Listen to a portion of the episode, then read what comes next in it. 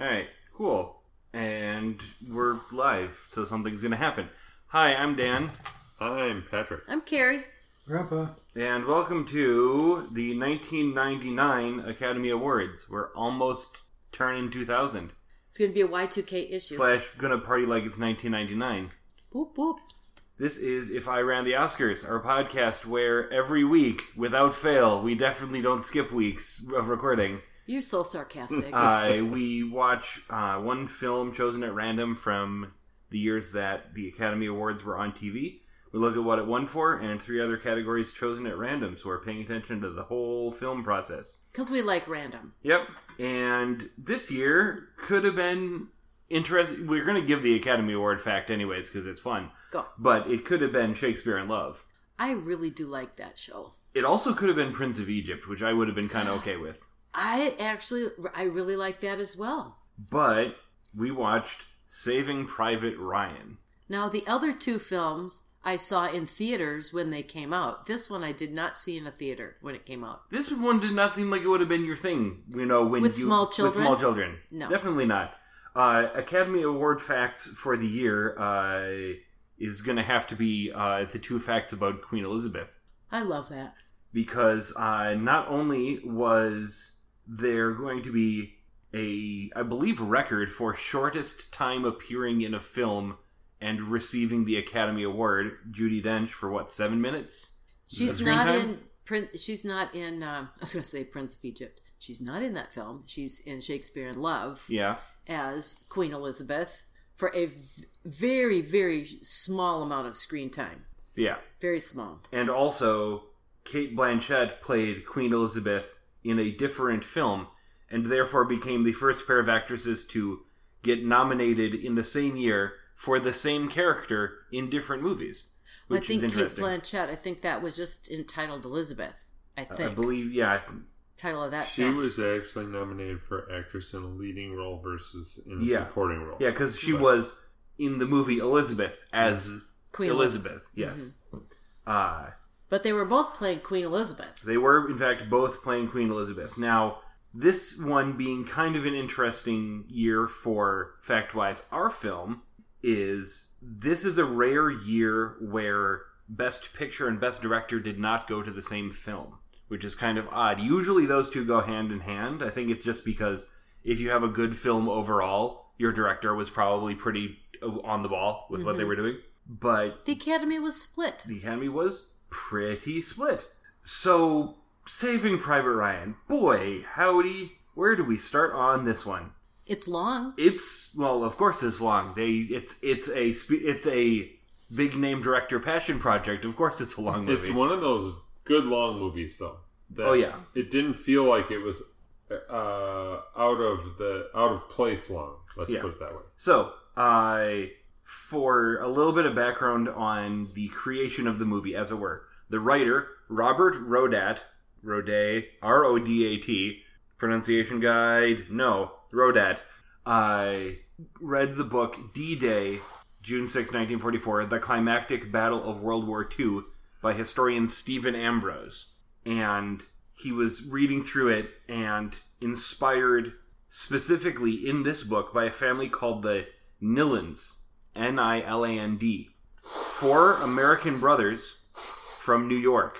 And for a time, they thought only one had survived. Two died for sure, and they thought the third had died, so the fourth got pulled out. Okay. And it turns out that the third one was a POW and survived. Okay. But that's the heard that. story that Saving Private Ryan is based on. I hadn't heard that. Mm-hmm. So uh, Spielberg was at the time putting together DreamWorks Pictures, which is his kind of overarching production studio, and he was basically competing with Paramount because Paramount was like, "Oh, cool, we'll We make want- this we movie. want this story." Hey, Steven Spielberg, you work with Paramount a lot. Do you want this?" And he goes, "You know what would be better than doing it with Paramount? I'll just do it." Do it myself. and he kind of got the okay by agreeing with Paramount to let them keep doing domestic distribution for the movie Deep Impact, Huh. which hmm. actually was fairly successful, at least box office wise. So it worked out okay for everyone. Yeah. Yeah. Who here knows all of the Spielberg movies dealing with World War II stuff that he had done before this? I don't. No. Well, there's Indiana Jones movies Okay. Well, and Schindler's List, that. obviously, well, We okay, I forgot that. and Empire of the Sun and 1941. Oh, Ooh. Okay. Yeah, Is that movie that old? Nin- what 1941 or 1941. that that came out in 79.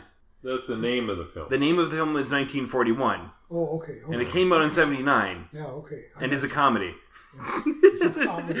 Dan Aykroyd's in it, and John Candy, and John mm-hmm. Belushi, yeah. I've no, I don't know that I've seen it or even heard of it. and Mickey Oh, Rourke fuck. in his film debut. Are you talking about Empire of the Sun? Emp- no, I'm talking about 1941. Empire of the Sun is very It's different. far from a comedy. No, that one is not. oh, so Grandpa's correct. It's not a comedy. Grandpa's correct. That one is not a comedy, and 1987 is that one. But this one, uh, lot going on with this one. I think if we start talking about people, we could be here for a while. So let's go fast. Uh, Thomas Jeffrey Hanks, not to be confused with the seismologist uh, Thomas C. Hanks, uh, is the fourth highest grossing actor in North America because he's done some stuff. Right. Uh, we did not see him in Forrest Gump earlier when it could have been randomly rolled. But he's done some things. Uh, what's your favorite Tom Hanks movie, everyone? That's not Toy Story. Ooh, Oh, favorite? oh, I don't know that I can state a favorite. I don't think Forrest Gump is my favorite. No, No. oh, no, no, no. Apollo 13? Apollo 13 is I like very Toy well Story. done. Yeah. Uh, Because I love it when the Woody voice gets really frustrated. Yeah. It's just that's So good. Probably his best known role at this point. Mm-hmm. Big was kind of a big deal. yeah. But Uh, that wasn't as much. I remember The Terminal. That one was not bad. That was that interesting. was good. Castaway? Road to Perdition wasn't really Castaway. Road to Perdition was an interesting one because he was a bad guy. Yeah. That's odd for him. Yeah. The bad Yeah, guy. that was very different. Uh, two Academy Awards he has with six nominations. Uh, seven primetime Emmys, yeah. mostly for production. Uh, Band of Brothers kind of got him a few yeah, yeah. because uh, Tom Hanks has done some really good work on uh, war stories. Yes. Did he do Band of Brothers? He directed it. The TV series? Yep. Did not know that. Mm-hmm. See, I wasn't paying attention to that those kinds of details in those Yep. years. Uh, next on our list, a guy who has done some things. Uh, Tom Sizemore. hmm I don't Oh, think I realized just how darn many things he did. He has done a lot of work. Uh, his list. Uh, well, fun fact: after this movie, he would go on to be in Black Hawk Down and Pearl Harbor. hmm Oh, wow. So you know, And he's still doing work. oh yeah, A lot. There's just just doing a quick glance at IMDb. There's one, two, three, four, five, six, seven, eight, eight in e- either. Yeah, eight in pre-production. oh yeah, and his filmography is More not than that. TVs and stuff. It's not TV and uh, movies. It's just movies, and he does at least two a year. Yeah. Some years he let's see. In 2006, he was in six movies. He's a very He's busy a busy actor. guy. He's usually a background character, but man, is he dependable? If you're like, hey, we need a guy to be, you know, a supporting Background character. or, or supporting. Yep. He's not taking a lead role, but he's really good in an ensemble. Uh, a guy who I would not have been able to tell you his name, but I've seen him before, Giovanni Ribisi, Mm-hmm. who I only really recognized him as being the head of the uh, mining operation in the movie Avatar, where they're trying to find unobtainium. He's also in the movie that shall not be named. We're not naming that. Oh, really? Yeah, I didn't know that. Uh, if I'm remembering correctly, he's the guy who is trying to get his first time, his first bit of, you know, Mucking around. yeah, lady Yes. What are, action. we, what are we discussing here? A movie that you haven't seen and we're not going to make you watch. Don't worry about it. I don't know it is. It's not good. Oh, It it's bad. a really terrible film that we we refer to it as the movie that shall not be named. Well, how about naming it? So, Well, uh, Okay, uh, n- off the podcast, we'll tell you about it Yeah. because it's so terrible. We, We don't wa- want the we- people at yeah. home to even No, know. no, no. We watched it for the last podcast. It was the worst one. Next on our list, uh, Mark Sinclair, uh, often known professionally as Vin Diesel. Oh, Uh, he- Before this, he had been in scrolls down list zero feature films. huh. This he Okay, Really? what character was he in this film? Because I'm not a Vin Diesel fan. So. he he I was lost uh, by the sniper when he was trying to help the child in that Was- ruined town. Yep. Oh, Yep. okay. He was the first one of the main main cast to die in this film. Spoilers for anyone who hasn't seen it. But uh, before this, he had an uncredited like extra part Mm-hmm. and two short films basically that he wrote, directed, and produced. okay. And they Spielberg's like, I kind of like this guy. Let's write him in, Yeah. and they gave him a part. And next year, he was the voice of the Iron Giant, which is cult classic kids film. Uh huh. And, then he got into the Fast and Furious. And then in 2000, kinda he did like- Pitch Black, which is a cult classic. And then in 2001, he was in Fast and the Furious. And in 2002, he was in Triple X. And then he got faster and furious. Then he got fa- more fast and more furious. Yeah. And then he was the voice of Groot in the Guardians of the Galaxy movies. Yeah. He's the Though tree. you wouldn't recognize him. He's the tree. Right, but I yeah, I don't know that I could pick Vin Diesel out of a lineup because those you know most of his movies are not something that I would No. care to watch. he's a, he's stocky. He has a bald head, and he doesn't have a British accent. Because if he has a British accent, it's Jason Statham. I Okay. Makes sense. Just from his description. Yeah. Uh, next on our list, Matt Damon, who we also dodged seeing in uh, Dead Goodwill- Poets? Well, Goodwill Hunting. Was he in Dead Poets also? No. no, that was just Robin Williams. In That was Robin Williams, but he did Goodwill Hunting, which was kind of his breakthrough in '97. Uh, he would go on to be in a couple of pretty good movies. Uh, some people like the movie Dogma; it's divisive. Uh, he was in The Departed, which I hear is really good because Martin Scorsese did it. Uh, he was in all of the Jason Bourne movies because and all of the Ocean's movies, hmm and he was in The Martian, which is a very good movie, and you should see it. Oh yeah, it Maybe was we a will. Very good You you you would like that one actually, and Yep. uh, Golden Globe for that one. I don't think he got an Academy Award for that one. but that film won. Academy Has he Award. won an Academy Award I don't think Damon? he. I uh, he has one Academy Award, and it for? didn't. Do you know what that was for? I'm gonna have to scroll down real quick. I don't recall. Oh no, it's on a separate page. He's won too many awards. Oh no. Well, then we'll just have to leave Nope, it. nope, nope. I got it. I think it's for writing Goodwill Hunting. Oh yeah. Oh, that's It true. is. He his only Academy Award is writing Goodwill Hunting. yeah. because that was an original screenplay. Well, Yep. and that was quite the deal because because they were the the if you will the creators of that film were pretty young people Yeah. at the time. Well, it was him and Ben Affleck basically Ben Affleck. making that Yeah. movie, and they got Robin Williams in on it, and everyone else was like, "All right, go for it." Yeah, good. Yeah, Yeah. yeah. Good luck with that. Uh, next, Edward Bridge Danson the Third. Who's this guy that's on the cover? Which guy? Edward Burns. You haven't Ed talked Burns? about him. He's Mm. he's before Matt Damon in the lineup. Uh, oh yeah, that's right. Because I accidentally closed his page and went to the bottom of my tabs. My apologies. Ed Burns. We'll get back to Ted Danson. Yeah. Uh, Ed Burns has done some things. Well, he must if he's Yeah. like the first one in the list here after Yep. Tom Hanks. I let's see here. Which ones would you know? Uh, not too many actually that you would know, which is a little interesting. Well, it's because I like to watch girl movies. Oh no, some of these are girl movies. Uh, Twenty-seven Dresses. Twenty-seven Dresses. How Yeah. about that? Uh, You'd recognize Purple that. Violets. Life or something like it. Confidence. The Holiday. The Groomsmen. So he's Like- done rom coms. Oh yeah. I mean, look at this guy. Of course he's done rom coms. When he's not in a war film, he looks like a handsome, you know, ro- romantic comedy guy. Uh, But yeah, he was above the line. I he was. no, he's not above the line. Well, no, he's on the he's He- on he's the on picture. the cover of the DVD Yeah. box. Well, he, that's because he's uh, spoilers. Spoilers. He lives. Uh, but yes, that was this was his uh, third film Wow. and his first uh, one, two. This is his first film that he wasn't like writing and producing himself. Okay. So just like uh, Vin Diesel, this was basically his start. Uh, back to Ted Danson. He's done some things. We're gonna say that he was in Cheers, and we're good. Yeah.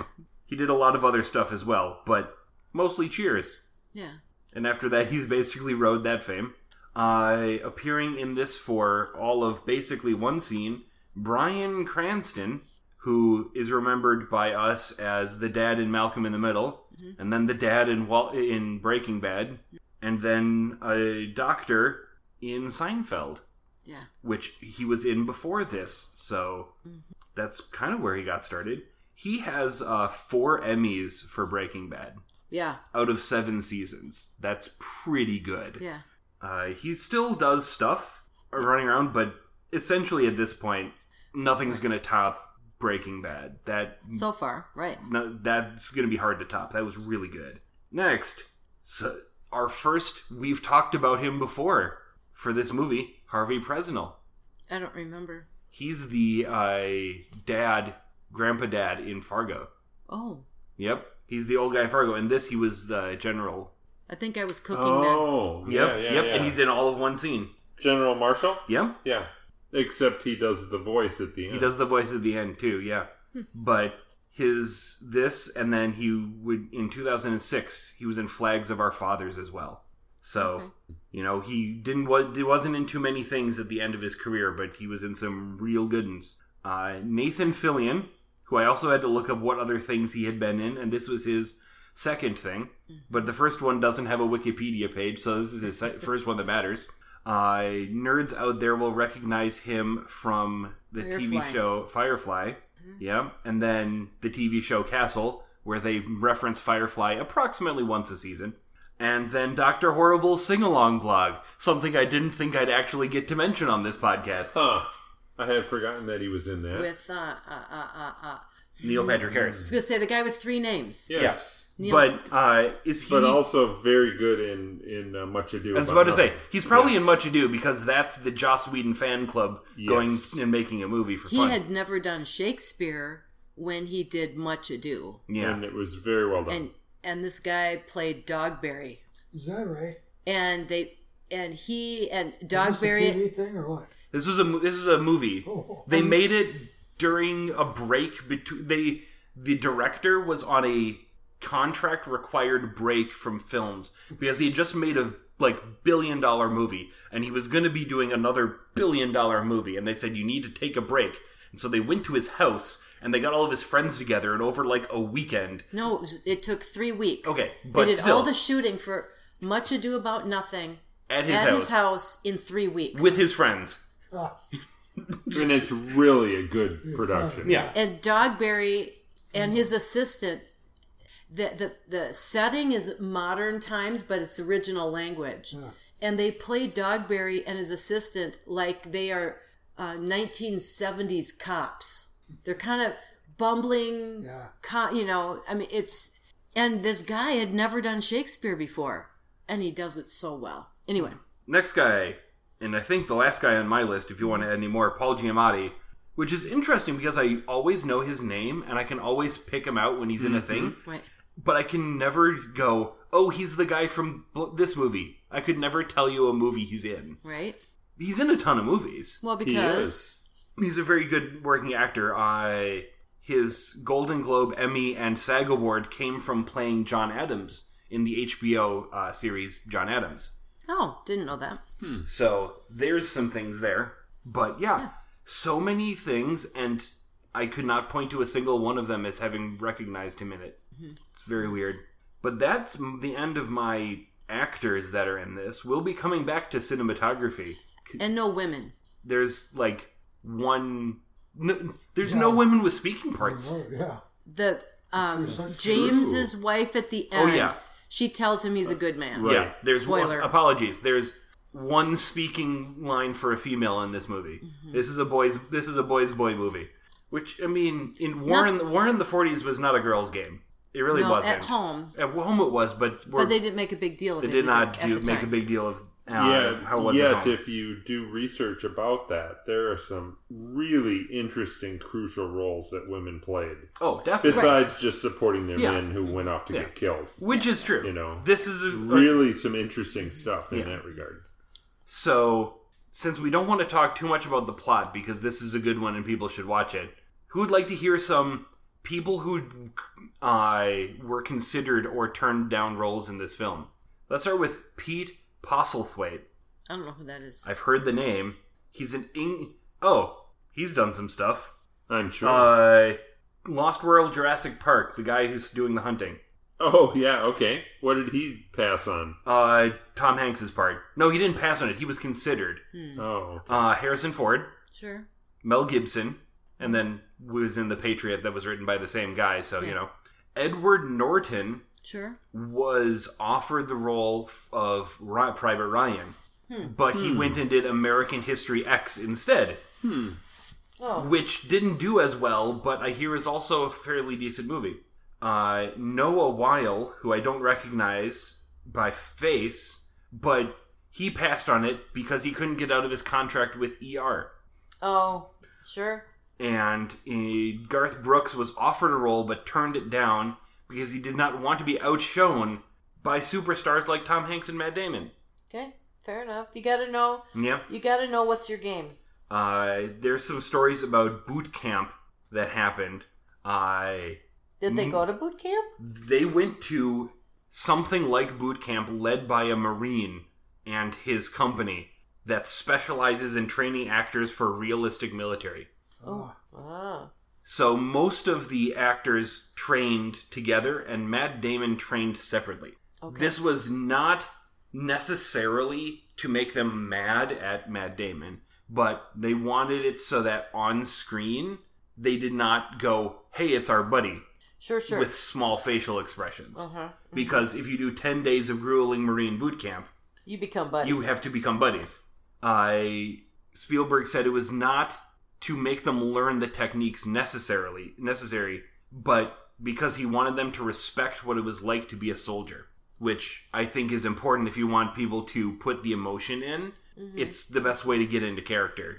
Uh, the D-Day scene was on Ballinesker Beach in Ireland and was chosen because it had a nice beach and then a nice cliff. yeah, I was cliffs. Yep, they needed the cliff, and they weren't going to build a cliff.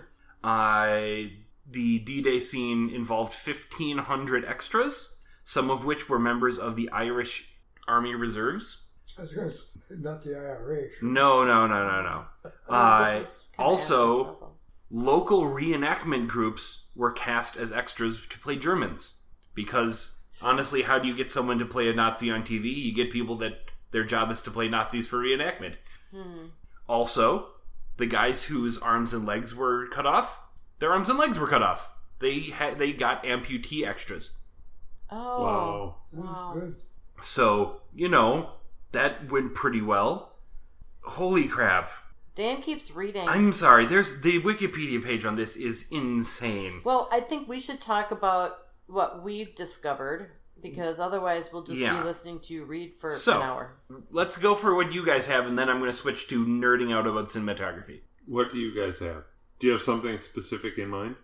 Um, well, I actually did look up a costume thing because I always look at the costumes. Costume things? Well, and it had to do with military insignia, and I because I saw what looked like, um, uh, you know, it's the battalion patch on the left shoulder, hmm and it looked like a yin yin yang, and I thought, what is that? So I looked it up. It's the oh, I don't want to say the numbers wrong, uh, but it's an infantry unit that was pulled together from National Guard troops in 1941 from East Coast states.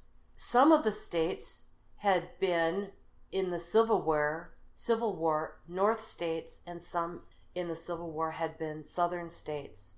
And so they chose this symbol, and it's half of it is blue and half of it is gray. Hmm. And they because they are now together as one. And I thought that was a That's interesting. that was a really interesting thing. So I Yeah. you know, me nerding out about costume stuff. I also felt that the the costuming and the makeup seemed realistic. They didn't seem overly smudged, but they didn't seem too clean. Sometimes if I watch a western, I I I get crazy because everybody looks too clean. You know, these people should look like they haven't bathed. They're, they're, the teeth were pretty clean. There were times that I will give you that. Matt Damon's teeth were pretty white, Yeah. and I think uh, That's also a bit of context, like context. If the rest of your face is dirty, your teeth are just going to look cleaner. That's But- very correct. But I did notice that in one scene. I thought, man, he's got sparkling white teeth. He must be a main character. Um, But yeah, that was my. And then to have to give up their socks. Spoiler. Yeah, their Oh. GI issue socks. Well, I have a question for Kerry and Pat both. What do you call the grades one through eight? What do you mean? One Elementary six. school? Or six. They said because they he's a grammar school Mm-hmm. in here. Ah, Sorry. what do they? What do they? What do you call it, Pat? I wouldn't wouldn't uh, off the top of my head call it grammar school, but I would recognize that as a reference. That's my question. The- I said would- grade school. I would call it grade school. this- Yeah, That's right. Yeah. Me too. yeah. That was a mistake. They should not have called it grammar school. The kid was from Minnesota. He was from Iowa. No, No, no, no. The guy The who called first it one. grammar school. first Oh yeah, one- the first guy. the guy. first one was Minnesota. Grammar school. Minnesota. I don't know. Maybe in their town, like maybe they called it that. No. Did it say where he was from were- in Minnesota? Nathan. playing- No. They were playing to a broad hmm. audience. Yeah, grammar school is British. Well, sure as hell is in Minnesota. It's definitely not Minnesota. As a general rule. Yep, it's generally British territories that call it grammar school. So that an interesting fact that I would not have picked up on. Well, and just because uh, it's because we are well, I s- Well, I'm we- not na- I'm not a native Minnesotan, but I grew up here. Yeah, Ah. you you you Ah. you're close enough.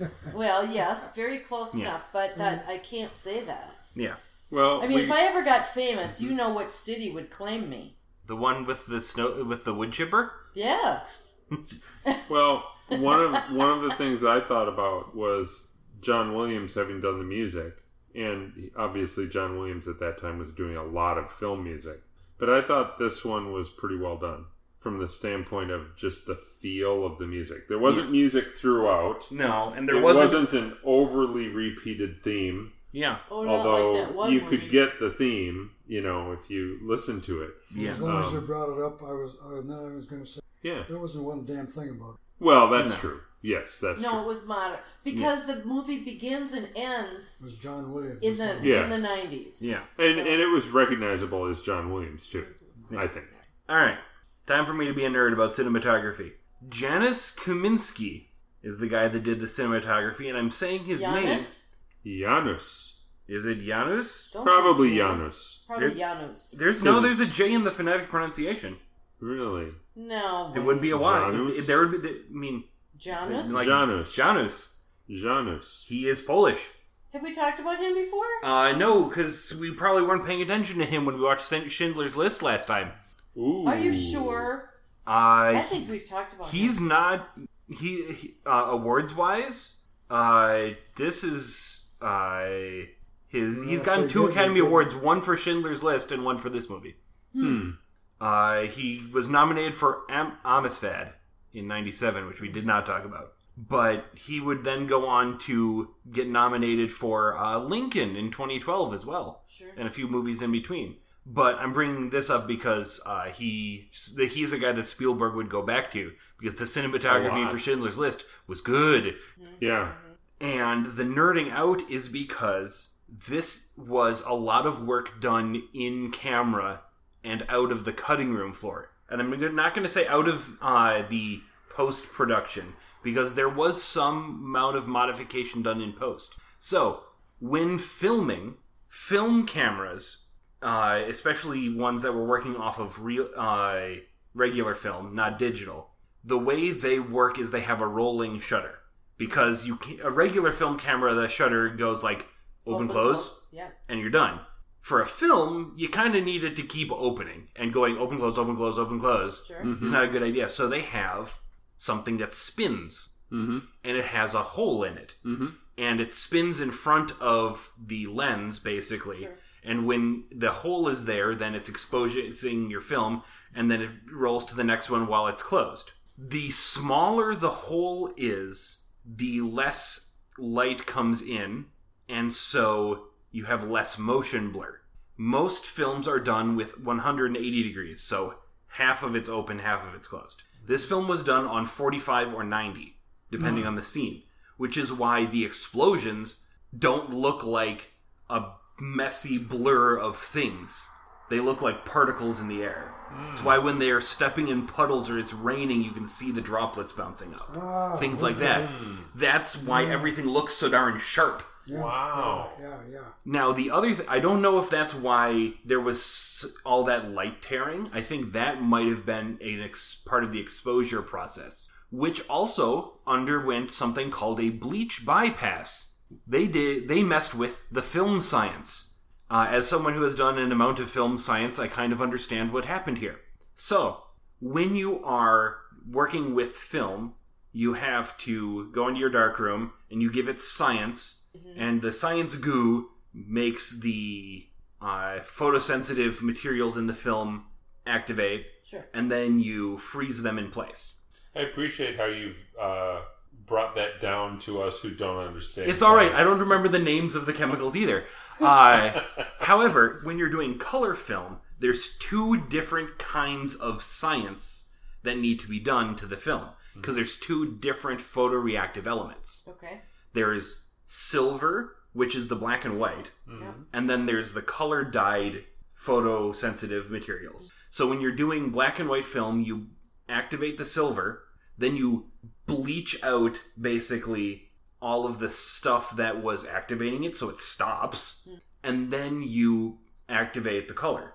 Hmm. Bleach bypass skips getting rid of that, and so you basically have something that has black and white and color exposed at the same time Huh. which is why everything looks grayer Mhm. and dimmer and Yeah. fleshed out like that. It's not. scenes. It's not added after the fact. It's how they develop the negatives. Yeah. Wow. Because there were some scenes that that was really. Yeah. When now that you explain it, it was really evident, Mhm. and you can see it. It's a, a little extra grainy from the way they filmed it. Ha- the use of hand cams instead of steady cams. The goal was to make it look like 1940s documentary, like war, like war film. Like coming up on the beach hmm at the beach scene, very obvious. That I mean, Yeah. I am one of the soldiers running up the beach, kind of feel. The first time that I thought, okay, somebody here is paying a lot of attention to everything was when it's right at the beginning and the camera goes in and out of the water Oh yeah, yeah, multiple times in one shot. And it's not just the fact that it looks good, hmm but the sound was cutting out as soon as you hit underwater, then it was really muffled, come out, back to it, back down again. There was a lot of work done on site with the knowledge of how much work it's going to be later to make Yeah. it sound good. yeah. I could believe that it cost them twelve million dollars to do that. Just that one scene. Just that one scene. Yeah, But yeah, obviously one for cinematography. That's why we're here. yeah, Uh, as far as the overall presentation of the movie, because I've poo-pooed uh, American war films that just feel like patting ourselves on the back for having one guy that did a valiant hero thing. This movie wasn't like that because this movie, uh, with respect to the movie, this movie sucked. In that war sucks. Mhm. War is not fun. War is not about the heroes at the end. yeah. They made it pretty ugly. That's for sure. And it I appreciated very much people acting like real people rather than acting like That's stereotype stereotypical stars on podiums that are just waiting for their chance to win the Medal of Honor. And you- well, I don't know that you just wait for your chance to. well, win that's that's how the Medal of Honor, movies feel to me is hmm. the main character is not but It's so glorified. it's not he's not waiting to die. He's waiting for his chance to be the star all through the movie. And this one no one in this movie felt like we're ready to be the hero. All- everyone in this movie was we are ready to not be here. That's a good mm-hmm. point. and that made it feel a lot more realistic to me.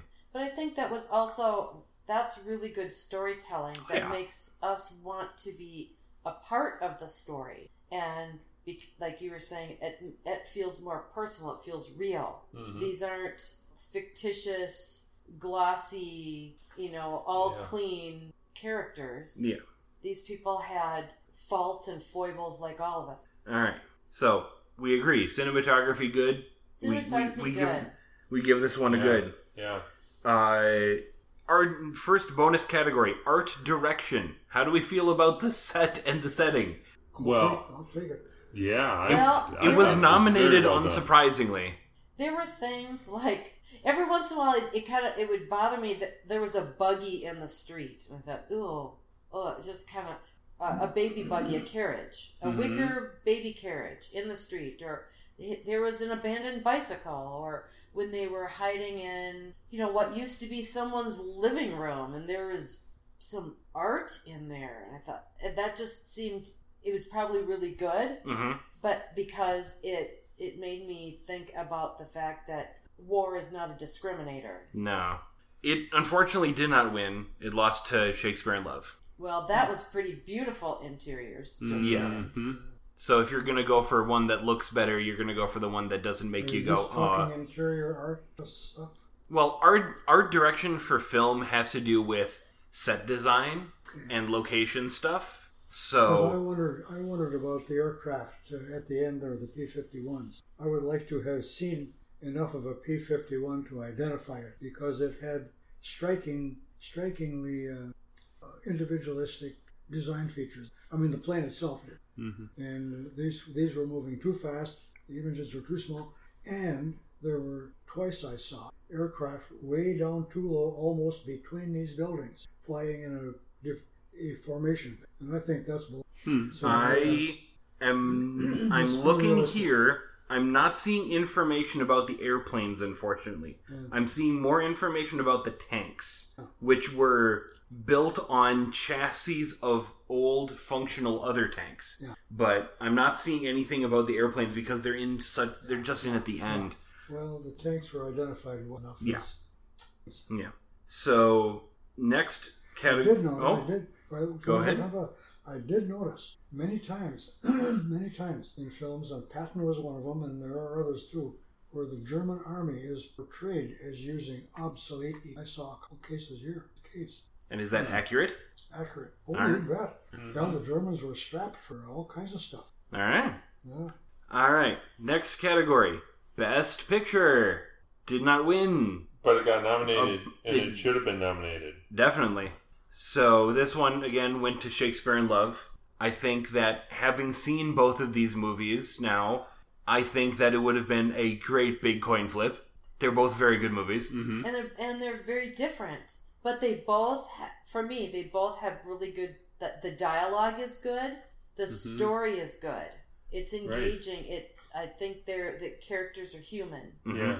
And then to go with that, we've I've managed to roll Best Director as well, which this- this one did win over Shakespeare in Love. And I think to that end, there's more work that had to go into directing all of the pieces of Saving Private Ryan. I think directing this movie was a greater effort, and so the success being relatively equal between the two, it's more impressive that this movie was directed well.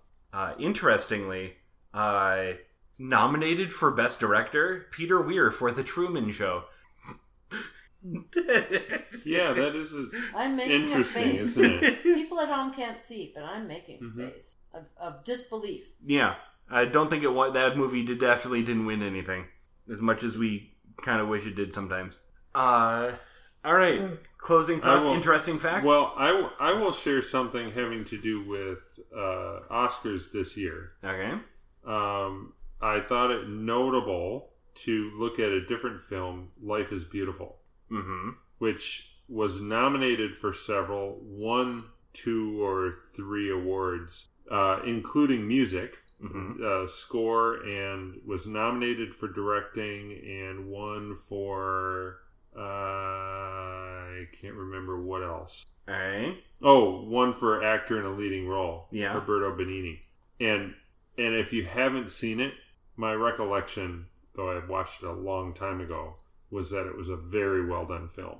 oh yeah, it's also foreign language, Mhm. which is one of the things it won for, I believe. It won for foreign language, it won for score, and it won for actor in a leading role. I, I missed. I was yawning. I missed the name of the movie. Life is beautiful. It's Life is beautiful. Oh. Yeah. It is, in fact, the second film nominated for Best Picture and Best Foreign Language Film in the same year. The first was Z, which we watched. hmm The actor was the second person to direct himself to an o- acting win.